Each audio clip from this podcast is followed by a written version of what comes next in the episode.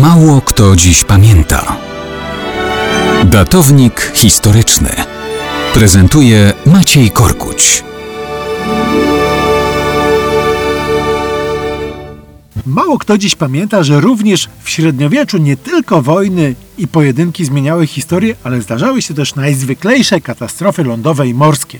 I też miały one wpływ na dzieje różnych krajów. Jedna z takich katastrof zdarzyła się 24 listopada 1120 roku u wybrzeży Normandii. Ktoś traci, ktoś zyskuje. Ta przyniosła nowy etap kariery Stefana z Blois, syna hrabiego Blois i Chartres, jedynie po matce, wnuka angielskiego i normańskiego władcy Wilhelma zdobywcy. Stefan oczywiście zbyt wielkich widoków na tron królewski w Londynie mieć nie mógł.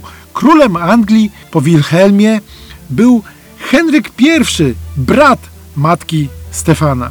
Ten władca uwielbiał skądinąd swojego siostrzeńca, ale miał też własne dzieci Wilhelma Adelina i Matyldę. Następcą tronu był więc Wilhelm Adelin. Nawet go tytułowano Rex Designatus, czyli król wyznaczony. Matylda została żoną cesarza Niemiec Henryka V.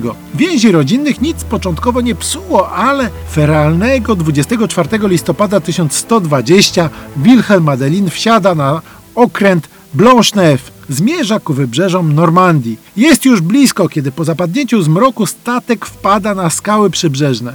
Idzie na dno. W morskich odmętach topi się i cała załoga, i wszyscy pasażerowie. Wraz z nimi ginie następca tronu. Zrozpaczony król Henryk chce, żeby tron po nim objęła Matylda. Odbiera stosowną przysięgę od urzędników i możnych, w tym od Stefana z Blois. Ale kiedy Henryk I umiera, Stefan ulega namowom baronów i staje na czele buntu przeciw Matyldzie. I tak przejmuje tron. Królem zostaje, ale jest władcą słabym. Zaczyna się anarchia, bezład i wojna domowa w Anglii pomiędzy zwolennikami Stefana i Matyldy. Ten stan trwa przez niemal 20 lat. Stefan w końcu umiera i nie zostawia następcy. Tron po nim przejmuje syn Matyldy, rozpoczynając angielskie rządy dynastii Plantagenetów. I tak katastrofa morska Stefanowi pomogła, Anglii niekoniecznie.